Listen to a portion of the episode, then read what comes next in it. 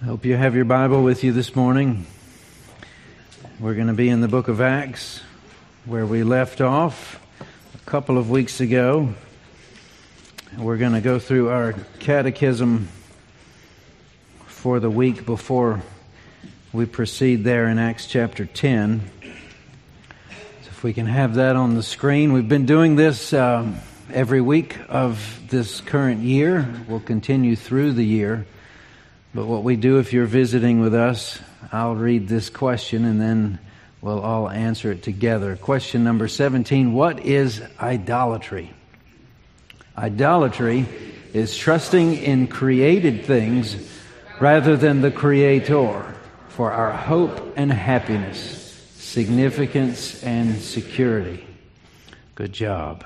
And on Wednesday evenings, one of the reasons why I wanted to include this in the service is a commercial for our Wednesday evening Bible studies. That is the topic that we'll be covering. Last week was what is sin. This week, what is idolatry? And we've it it provides a platform for the uh, systematic study of theology. And what we do here on Sunday mornings is systematically verse by verse studies of a book of the Bible. We began Acts last September and we arrive at Acts chapter 10 this morning. We're going to read the whole thing, so we'll have to pay attention.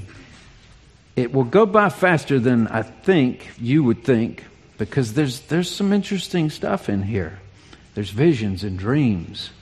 And, uh, well, we'll see as we move along. Then we'll pray, ask for the Lord's help to understand and obey. This is Acts chapter 10, verse 1. At Caesarea, there was a man named Cornelius, a centurion of what was known as the Italian cohort, a devout man who feared God with all his household, gave alms generously to the people, and prayed continually to God. About the ninth hour of the day, he saw clearly in a vision an angel of God come and say to him, Cornelius. And he stared at him in terror and said, What is it, Lord? He said to him, Your prayers and your alms have ascended as a memorial before God. And now send men to Joppa and bring one Simon who is called Peter. He is lodging with one Simon, a tanner, whose house is by the sea. When the angel spoke to him, had departed, he called two of his servants and a devout soldier from among those who attended him, and having related everything to them, he sent them to Joppa. The next day, as they were on their journey and approaching the city, Peter went up on the housetop about the sixth hour to pray. And he became hungry and wanted something to eat. But while they were preparing it, he fell into a trance and saw the heavens opened and something like a great sheet descending, being let down by its four corners upon the earth. In it were all kinds of animals and reptiles and birds of the air. And there came a voice to him Rise, Peter, kill and eat. But Peter said, By no means, Lord, for I have never eaten anything that is common or unclean. The voice came to him again a second time What God has made clean, do not call common. This happened three times, and the thing was taken up at once to heaven. Now, while Peter was inwardly perplexed as to what the vision that he had seen might mean, behold, the men who were sent by Cornelius, having made inquiry for Simon's house, stood at the gate and called out to ask whether Simon, who was called Peter, was lodging there.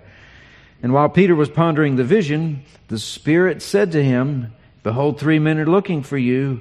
Rise and go down and accompany them without hesitation, for I have sent them. And Peter went down to the men and said, I am the one you are looking for. What is the reason for your coming?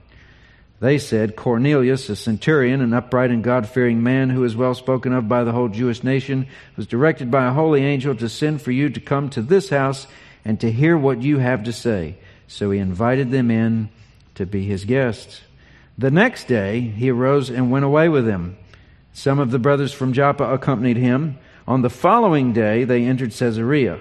Cornelius was expecting them and had called his relatives and his close friends. When Peter entered, Cornelius met him and fell down at his feet and worshipped him. But Peter lifted him up, saying, Stand up, I too am a man.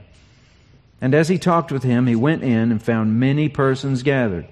He said to them, You yourselves know how unlawful it is for a Jew to associate with or visit with anyone of another nation. But God has shown me that I should not call any person common or unclean. So when I was sent for, I came without objection. I asked then, Why you sent for me? Cornelius said, Four days ago, about this hour, I was praying in my house at the ninth hour, and behold, a man stood before me in bright clothing and said, Cornelius, your prayers have been heard, your alms have been remembered before God. Send therefore to Joppa, ask for Simon, who is called Peter. He is lodging in the house of Simon, a tanner by the sea. So I sent for you at once. You have been kind enough to come. Now therefore we are all here in the presence of God to hear all that you have been commanded by the Lord. Verse 34.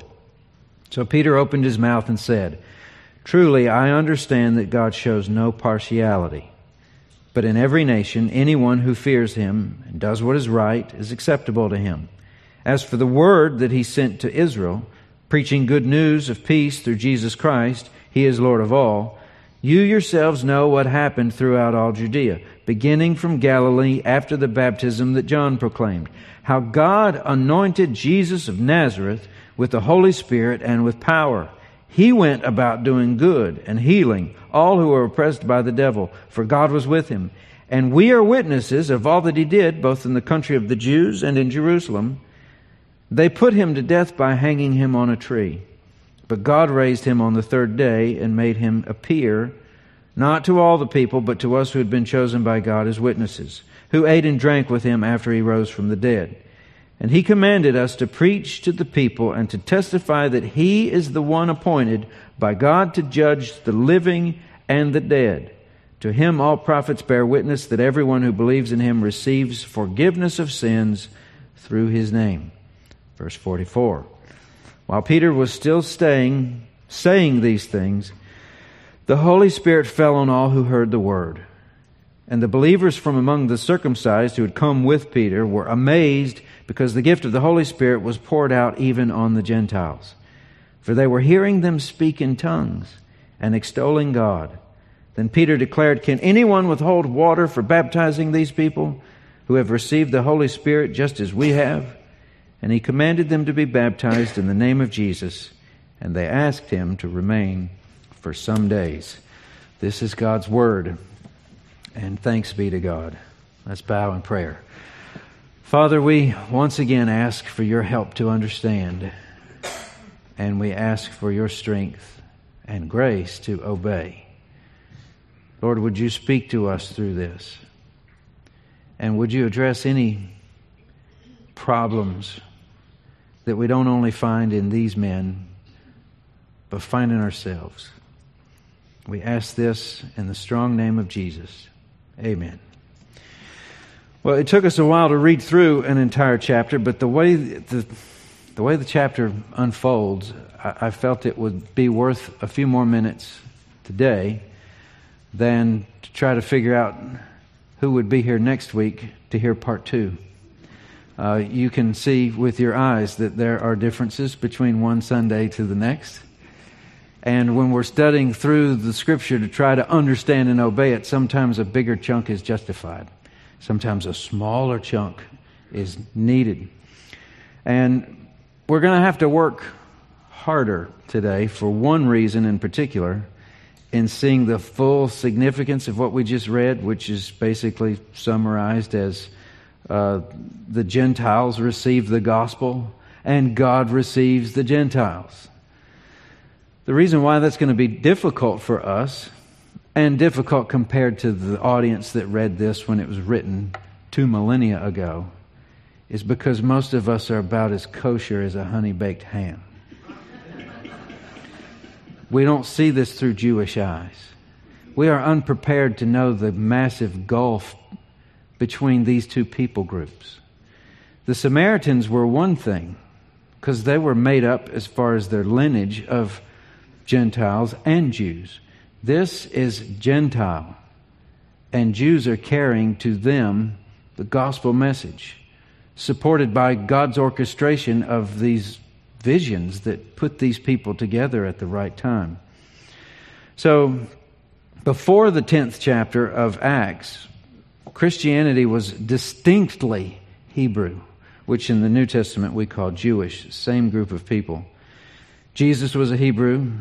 Uh, the 12 disciples who later became apostles, at least 11 of them, they were Jews. Uh, we hear Jesus speak of God as the God of Abraham, Isaac, and Jacob, all Hebrews. Jesus' ministry was first to the Jews.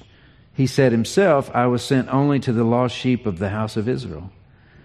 But after his death, burial, and resurrection, things changed. And he had told them in little veiled comments and then some more that were more plain and clear that it was God's intention to start with the Hebrews but that they, in being blessed, would be a blessing to the rest of the world.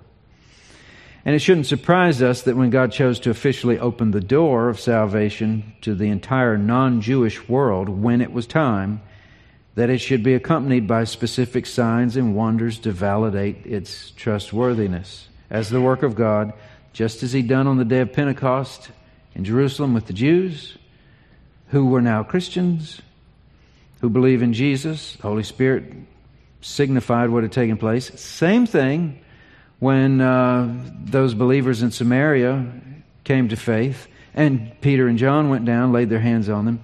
Then you saw more signs and wonders. The same is going to be true with this, but in the form of visions, and then later, uh, the gift of the Spirit with tongues and signs. So, what we'll do uh, to make sure we, we're, we're thorough and keep pace. Let's look at first, let's look first at Cornelius. We, we meet him first, and then we'll look at Peter. Both are prominent characters in this 10th chapter. Both receive a vision from God with special instructions, and both accounts are quite detailed.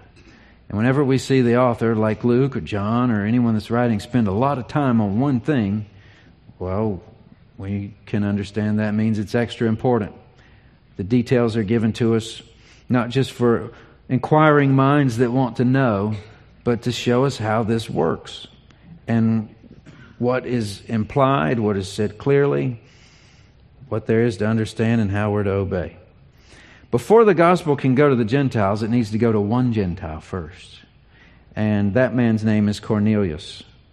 And thinking through how to write these things and explain them to you, I'm sure that someone in this room has already thought, hmm, Cornelius, that's that Yukon guy from the cartoon that shows at Christmas, right?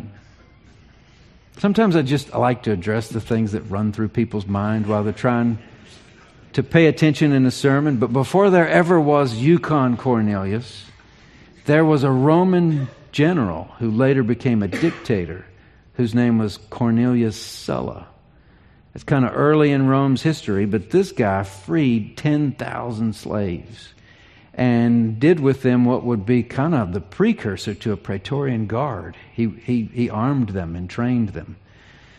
They, as being slaves and then freed men, thought so much of this man Cornelius Sulla that many of them named their sons Cornelius. And afterward, that was a very common name.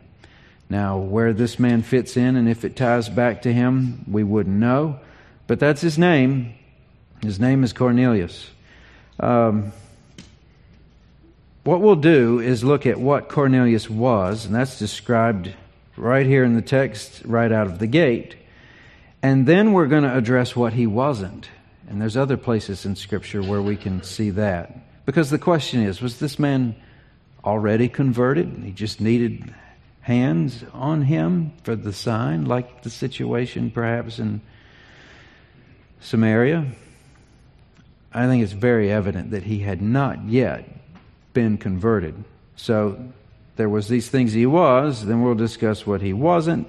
But then by the end of the story, he definitely is. So we're going to look at what Cornelius would be. So look at verse 1. At Caesarea, there was a man named Cornelius centurion of what was known as the Italian cohort, devout man, feared God, gave alms, prayed continually. I'm summarizing here. So, we can say at least that Cornelius was an important man. He's a centurion in modern uh, American parlance, that would be a captain. uh, or a company commander of roughly 100 men. Some places we see in history it's a little more, it's a little less. But when it says part of the Italian cohort, that sounds dangerous, doesn't it? A cohort. I always want to look at that in a mysterious, maybe uh, clandestine type. Um, people use words like that for, for drama, but it really just means a regimen, and they were made up of six centuries. So you have six centurions in a cohort. So this man was one of six, and they're stationed in Caesarea. If you add 10 cohorts, that makes up a legion. That's somewhere between five and 6,000 men. And this is what Jesus was talking about when we met together last week, calling down legions of angels, lots of angels. Four characteristics, though, follow this description of his profession, and it seems that Luke's emphasis is not on the man's authority so much as his character. Uh, it tells us he was a devout man. That carries a religious designation, doesn't it? Uh, he was religiously principled, you could say. You could add sincere, virtuous, decent. He's a good man. Add to that that he was a God-fearer.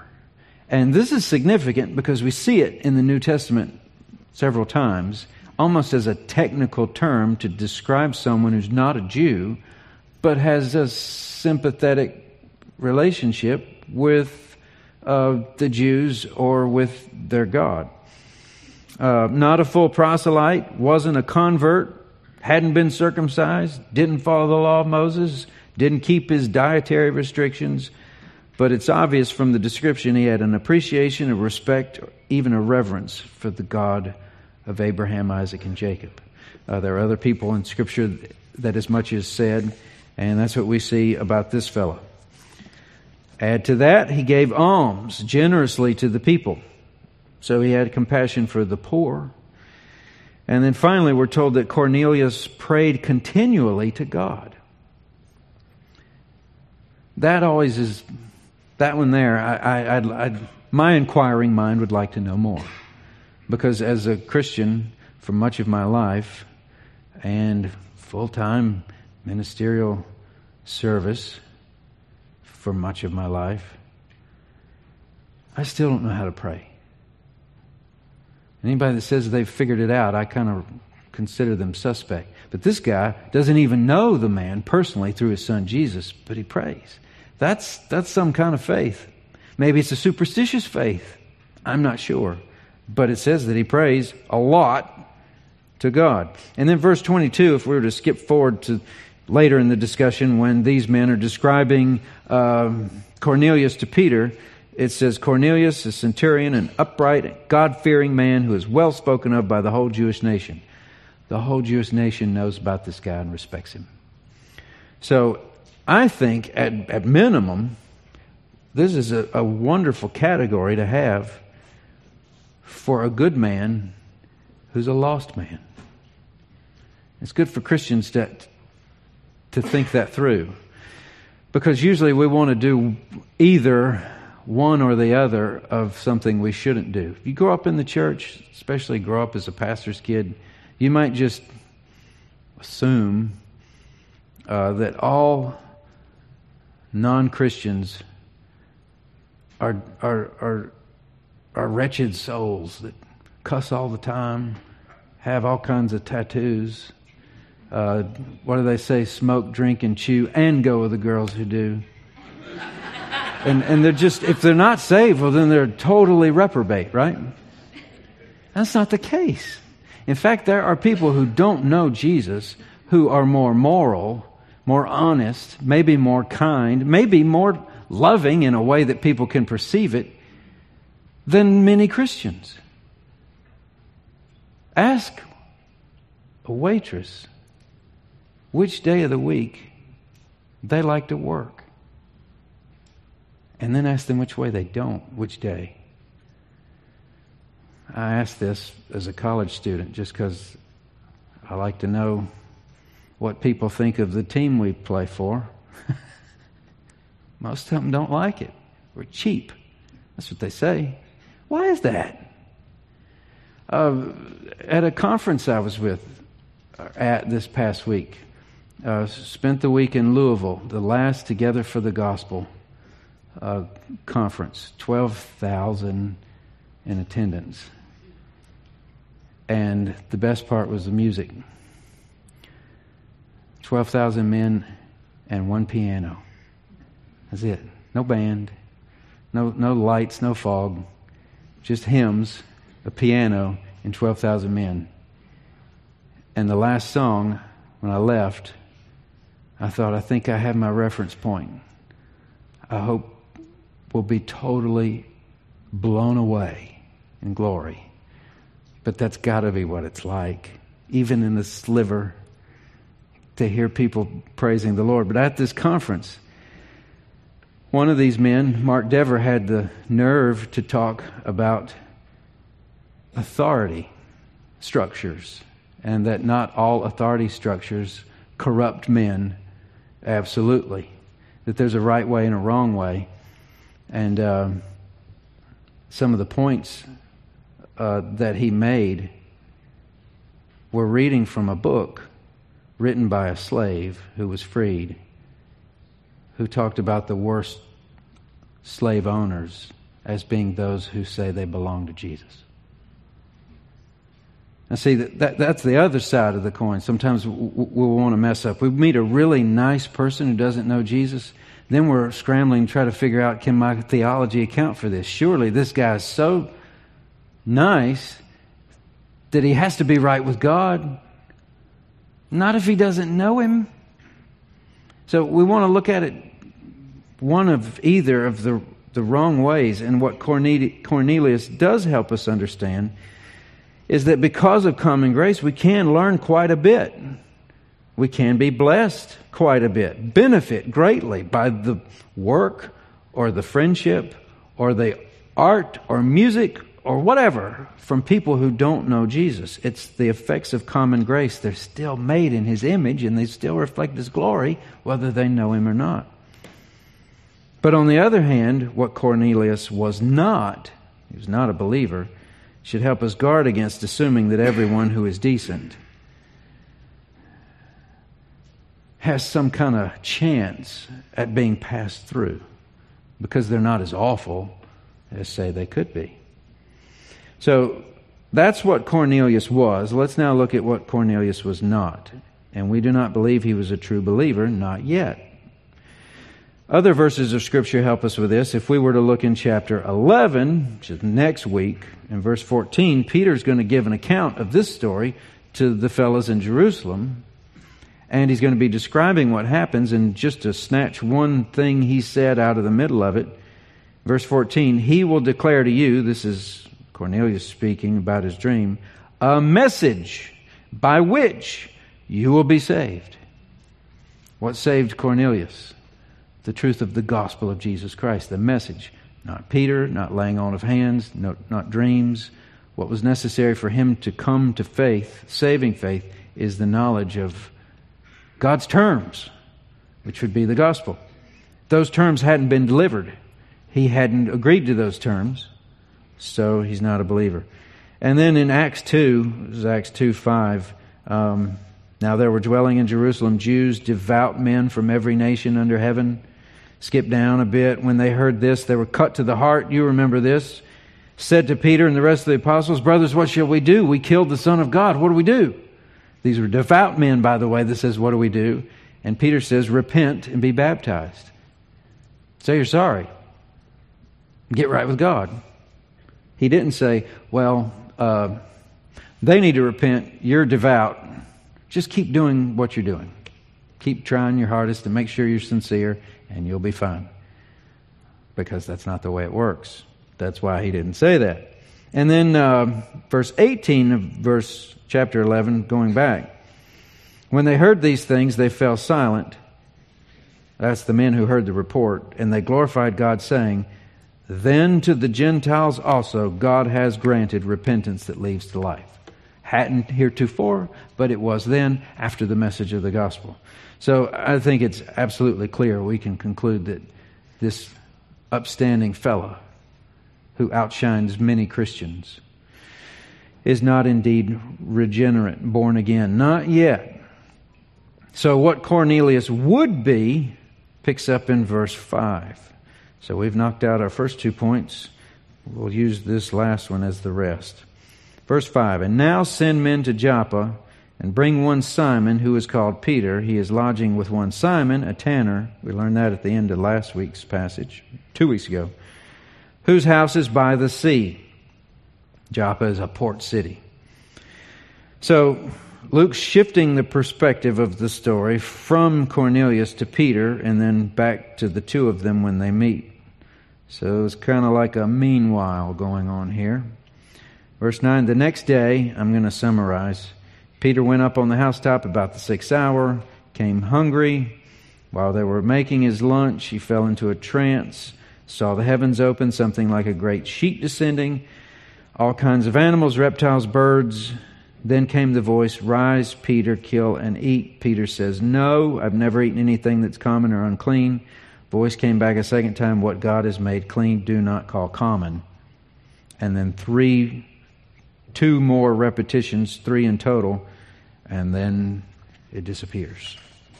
So, part of the story, I think this part gets the most attention because uh, it's very dramatic and visual, right?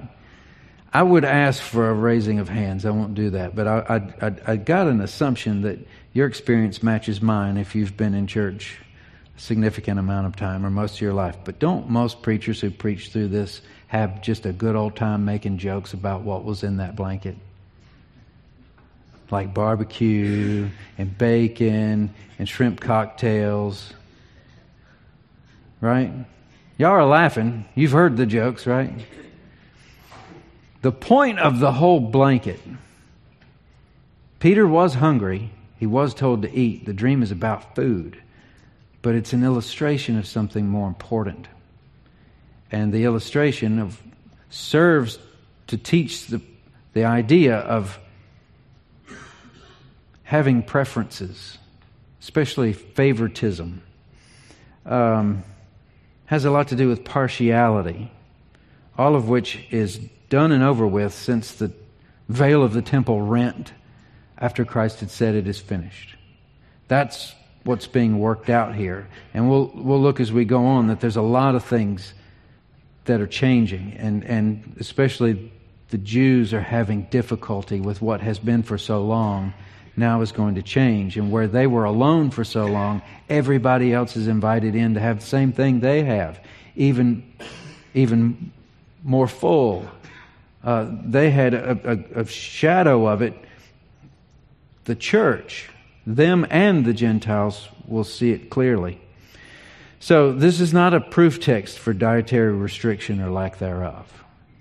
There are other passages for that. We have guidance from both Jesus and the Gospels and Paul in other passages that talk about food and how you're supposed to see it. But as far as this goes, and even much of the other, I wrote these down. Vegetarian, vegan, paleo, keto, carnivore, whole food, raw food, Mediterranean, South Beach, Atkins, Weight Watchers, or deal a meal. It doesn't matter. Eat what you want to. You're smart people. You have the Holy Spirit living within you. Some of the stuff, if you ate too much of it, it'll do things contrary to your health. You can fast. You can fast intermittently. You can have it all. All of that had a purpose. And there's paragraphs of verses that describe how God wanted these people not just to look different and to think different and to act different, but to eat different and to clean themselves differently. And then once that purpose had been served, it had been fulfilled in Jesus and it no longer served a purpose. But for Peter and his appointment with Cornelius, this is going to be instrumental in opening his eyes to the fact that certain things don't matter anymore. They had a purpose, and they still show us what the law does and how it functions, and how Jesus fulfilled it, and what Jesus is for us that we can't do for ourselves. But as far as the food, hey, I'm thinking if, if I was drawing a picture illustration for uh, children's Bible or something, the contents of that blanket would look more like an Asian wet market than a McDonald's. I mean, slimy, creepy, crawly, awful things that if, if you want to eat it, be my guest. But isn't it true that we each in our culture have things we think are, are, are, are fit to eat and other things that aren't? My dad used to say when I, I remember the first time I said, Dad, we're going to go down here to this, this place and uh, get some sushi. You want to come? And his comment to any question remotely close to something that he didn't like, he'd say, Never been that hungry. I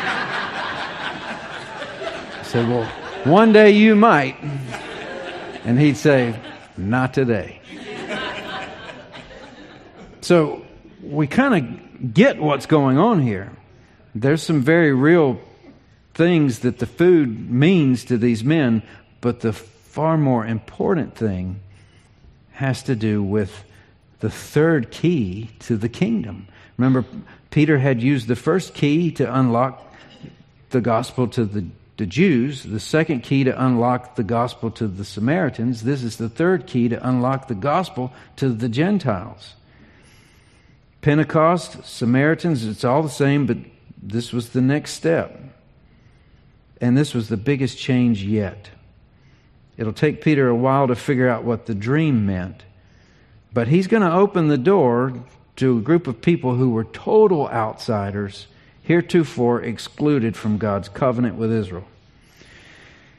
Now, I didn't mention it two weeks ago at the very end. We kind of left that last verse that Simon is going to spend some time, many days, with another Simon, a tanner. That has significance. Peter's already being forced into situations he wouldn't normally be comfortable in. What's the big deal in staying in a house with a guy with the same name? That's not the issue. What the guy did was the issue. He was a tanner. What does a tanner do? Tans hides. Tanning hide involves fooling with dead animals, which would mean they're unclean. And any self respecting Jew didn't have anything to do with people that were unclean ceremonially. Peter's staying with this man in his house. That's huge. Luke doesn't even address the significance of it. Comes back up here and again. But now while he's on the rooftop in a hypoglycemic fit, perhaps. He's hungry, doesn't have any food, he's in a trance. Trance is over, dream has been revealed, trying to figure out what it means. The men sent by Cornelius are closing in on the front door. And then God's Spirit comes to him a second time, tells Peter to answer the door. Now, this is the perfect setup if you're if you're looking at this by means of some kind of a, a you know motion picture or something. You think of like an invitation to follow the white rabbit. That would be goofy compared to this.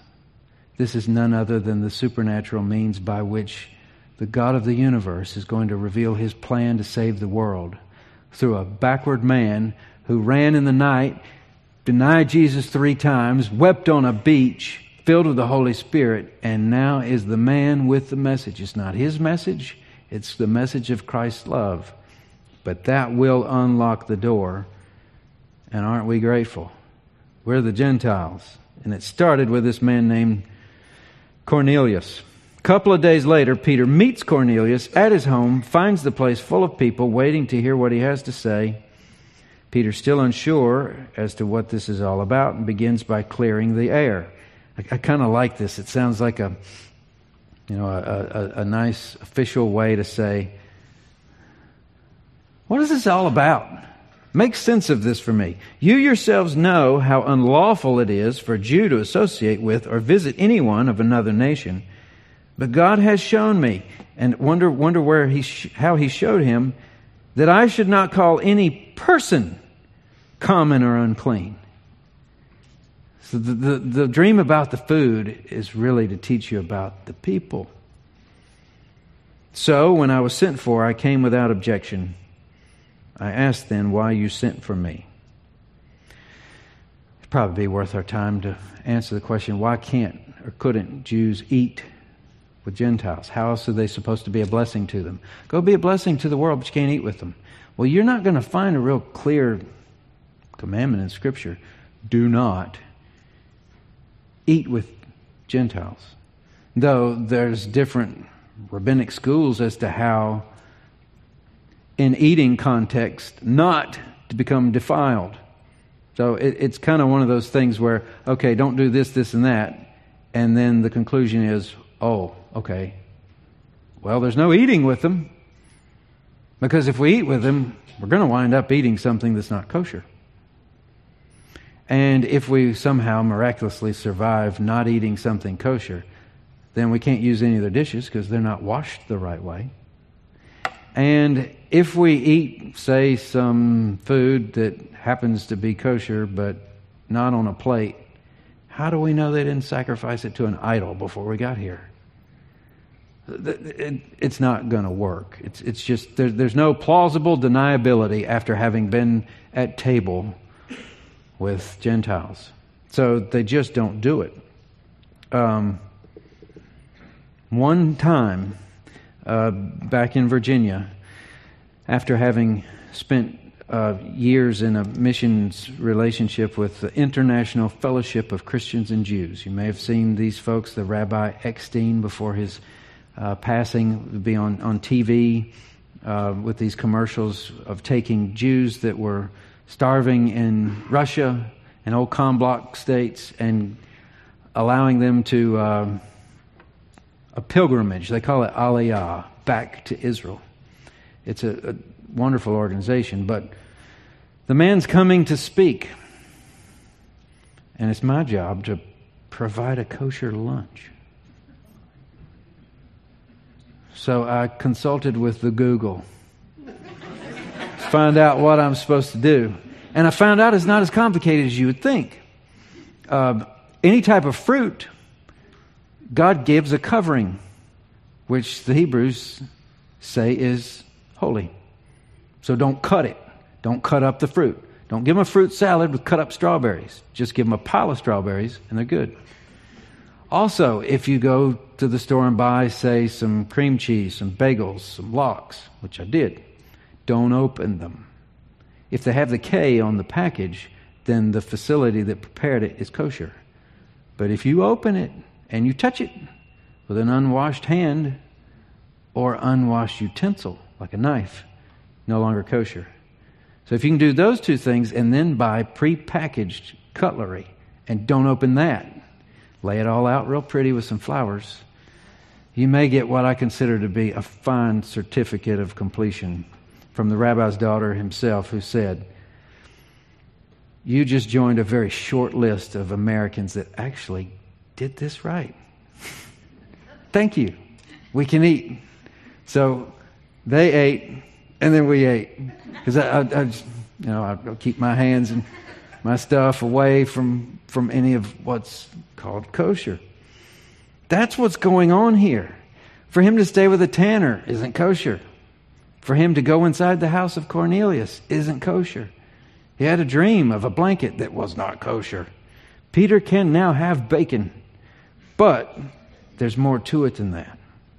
Verse 30 Cornelius said, Four days ago, about this hour, I was praying. Man stood to me in bright clothing, said, Send to Joppa. I sent for you at once. You've been kind enough to come.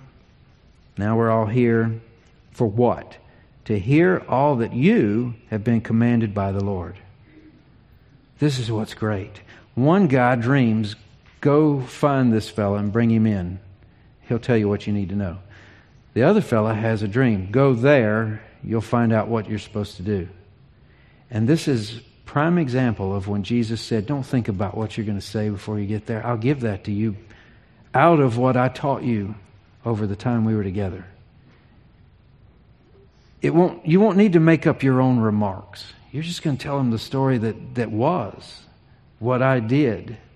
And that's exactly what Peter does. Long story short, which we read entirely already, because Peter truly understands that God shows no partiality, that's verse 34, he starts preaching the good news of the gospel of Jesus Christ. And while he is speaking and they are believing, the Holy Spirit falls just like it did in Jerusalem and Samaria. The Gentiles receive the gospel, and God receives the Gentiles. It's an amazing story. But that's how it happened.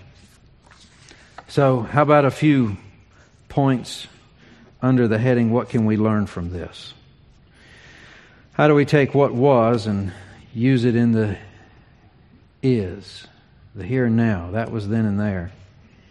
First, let's make sure that we're clear on what made the difference in salvation coming to the Gentiles. First, it came to Cornelius.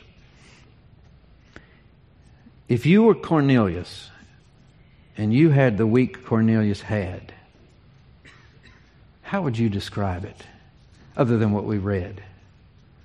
The official report from Luke was this amazing dream, man in bright clothing, scared to death, specific instructions which were explicitly followed.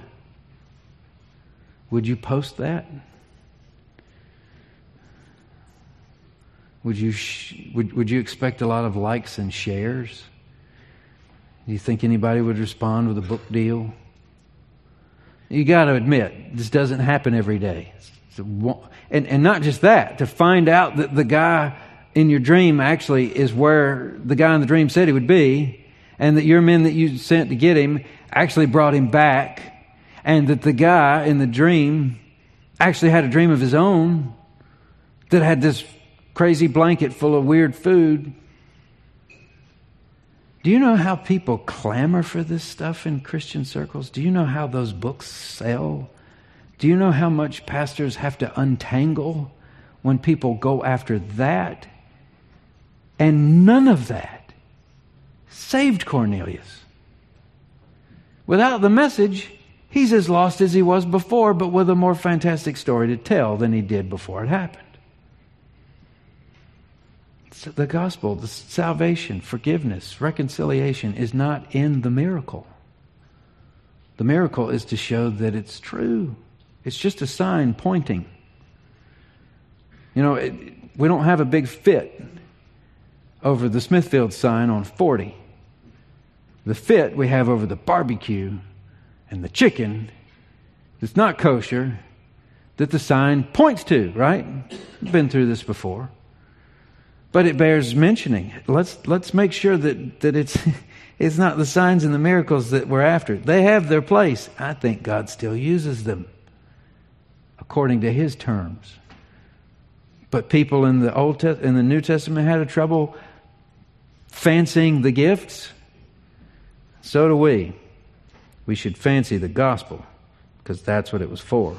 It was only the gospel, the good news, delivered, heard, believed, that saved them. So then there's a lesson in the way these men, both Peter and Cornelius, were before chapter 10. Before Peter met Cornelius, he thought a certain way that changed afterward. And before Cornelius met Jesus, he had a way of thinking that changed after he met him. So let's explore these two, and then we'll pray, we'll sing, and we'll go eat something unkosher. right? Amen. The two amen. Before he met Cornelius, Peter had been unknowingly enrolled in a diversity class. You know how some people are conscripted to take anger management or something like that? Well, he's been enrolled. Don't know if he realizes it yet, but his test scores are kind of hit or miss. Uh, back in chapter 8, he and John went to Samaria, seemed to do very well there. And then there's this uh, Simon the tanner, that's working well too. He falls into the trance on the roof, though. Did you notice his first response to that dream and the command to kill and eat? No way. Never done that before. How can I do that now? And then the stiff arm. Don't you call common what I've made clean. Now we know there's a little translation there by the time you get to don't call these people unreachable if I've died for them. It's basically the translation between the illustration and the point Peter was to take. Um, I think he passes the test at Cornelius' house with flying colors. I learned that God is not a, you know, uh, worried about who's who. So I came at once.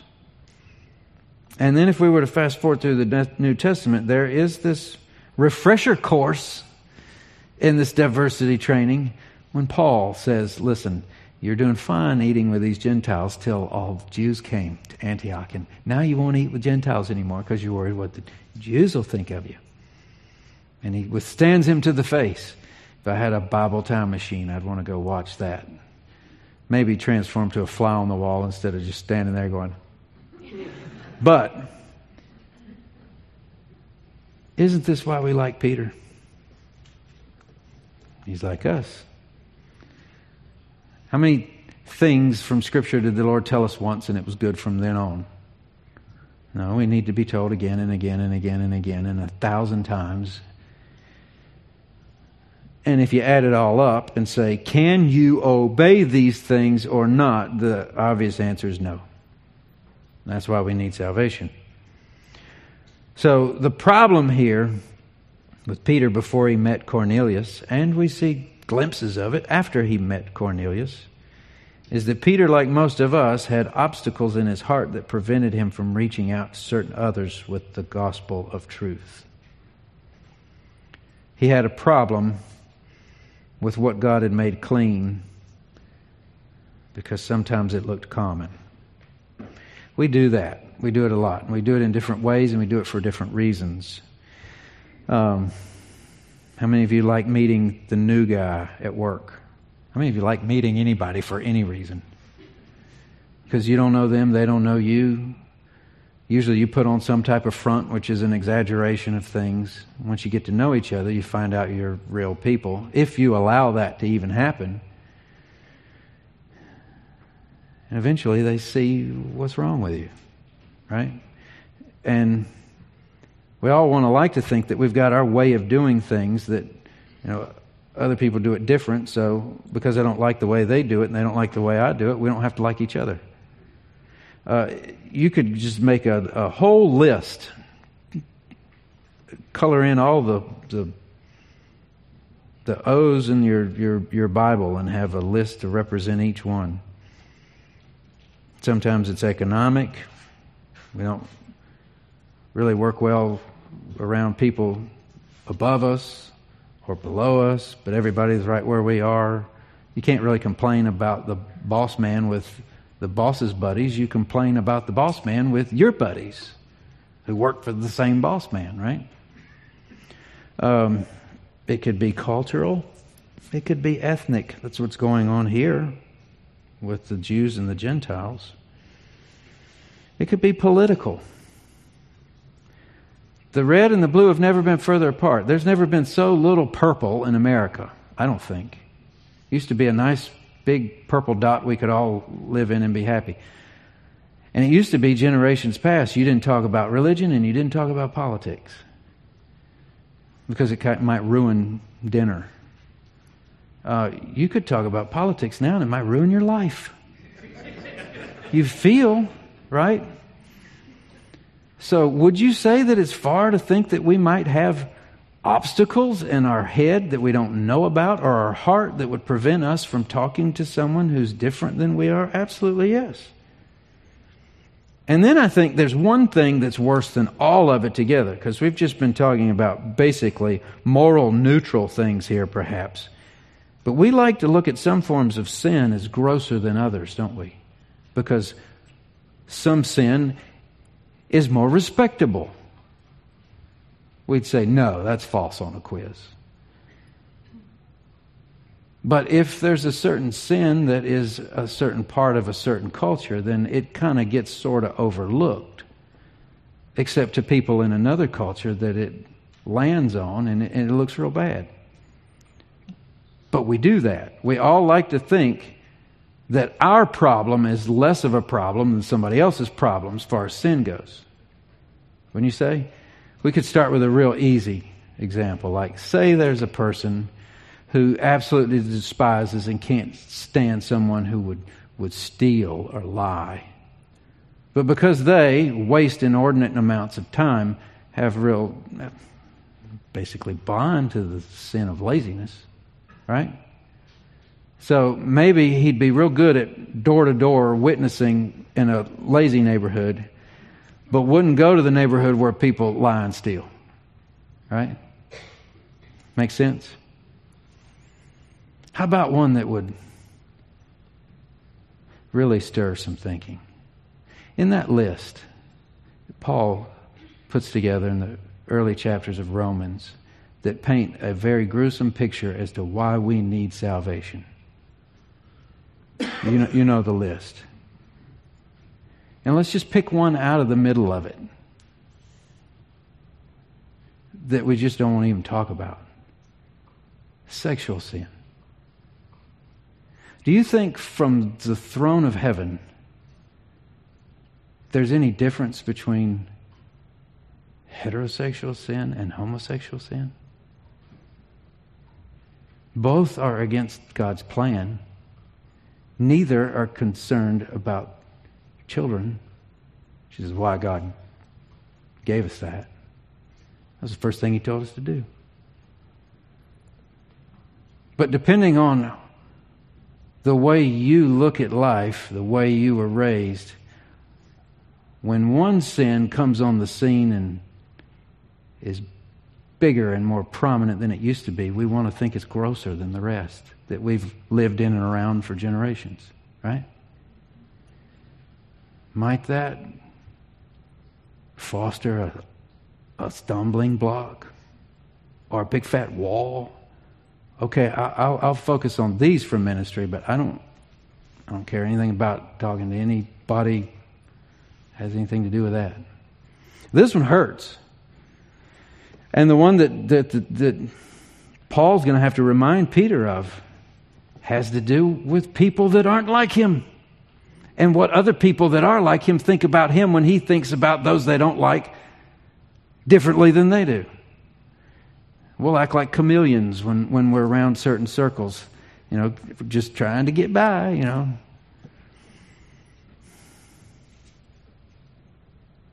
Don't call common what I've made clean. And if you need any help with who deserves the grace of God, just read John 3:16. Whosoever believes should not perish and have everlasting life. We're all sinners. We all need Jesus. All right, that was before Cornelius met Peter, or Peter met Cornelius rather. Let's look at before Cornelius met Jesus.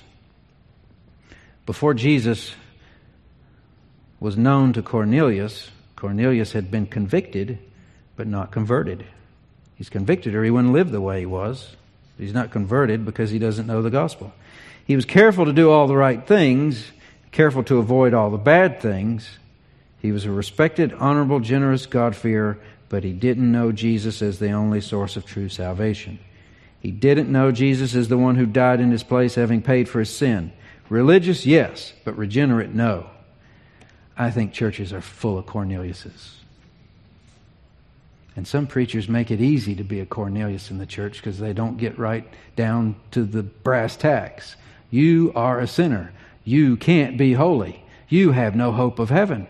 Jesus knows this. That's the whole plan. He came to be a human who never sinned in order to die and take your punishment, fulfilling the curse of sin. All you must do is trust Him by faith. Call Him your King and Lord. Let Him be your righteousness, and you give Him your sin. Don't cover it up. Don't say, This is mine, don't look at it. Confess it. Give it to Him. It's called repentance.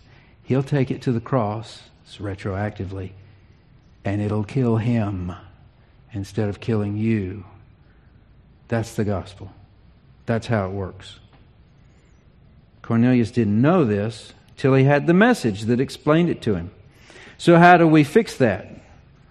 What's the fix for Cornelius in the church? Abandon your hopes for heaven by your own doing. Instead, you must completely trust the goodness of another to do it for you. Paganism is thinking that I have an alien problem in my heart. Came from somewhere, don't know where I got it, maybe from a water fountain, who knows, but I'm messed up. But it's not my fault because I'm a good person. It's an alien problem.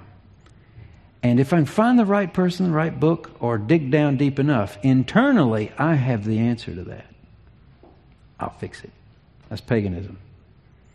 Christianity is that your problem is internal. It's not just your fault, it's who you are.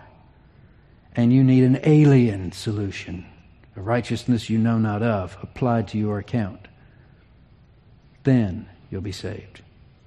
That's Christianity. This happens only through believing the message of the gospel of Jesus who came to this world to take your sin, give you his righteousness, so that instead of being an offense to his Father because of your disobedience that traces back to the garden, you're considered his child because of Jesus' obedience applied to your account as a gift of grace. Do any of you know a better story than that? We have heaven and we're Gentiles. And this is how it got to us through Peter in a dream. It's the same book, and we can say the same thing for chapter 10 as we did 9, and the same thing we say today about chapter 11 next week. The gospel keeps going out, and God keeps bringing people in. Praise be to God for his unspeakable gift. Let's us pray. Father in heaven, we thank you for this, your word, for what it means. Lord, would you give us a heart for the lost, those that live close by and those that live far away. Lord, impress upon us this, this fear of, of, of our proximity, that those we are planted closest to we're to consider more of a responsibility to tell. Lord, you may use, who knows, to impress upon us what we need to do and say. That's your business. But our commission as a result of our salvation is that we tell the truth, to bear witness. Lord, would you in your way and according to your grace, tear down the walls we've built around ourselves that make us feel less dirty, that make us feel more special or righteous, more put together. We're lost without you. But Lord, if those walls create a problem between us and a Cornelius, would you be so honored and glorified to do for us what we see having been done in Acts chapter 10? That's our request. We'll trust you to grant it and for the strength to be useful. We ask all this in your precious name. Amen.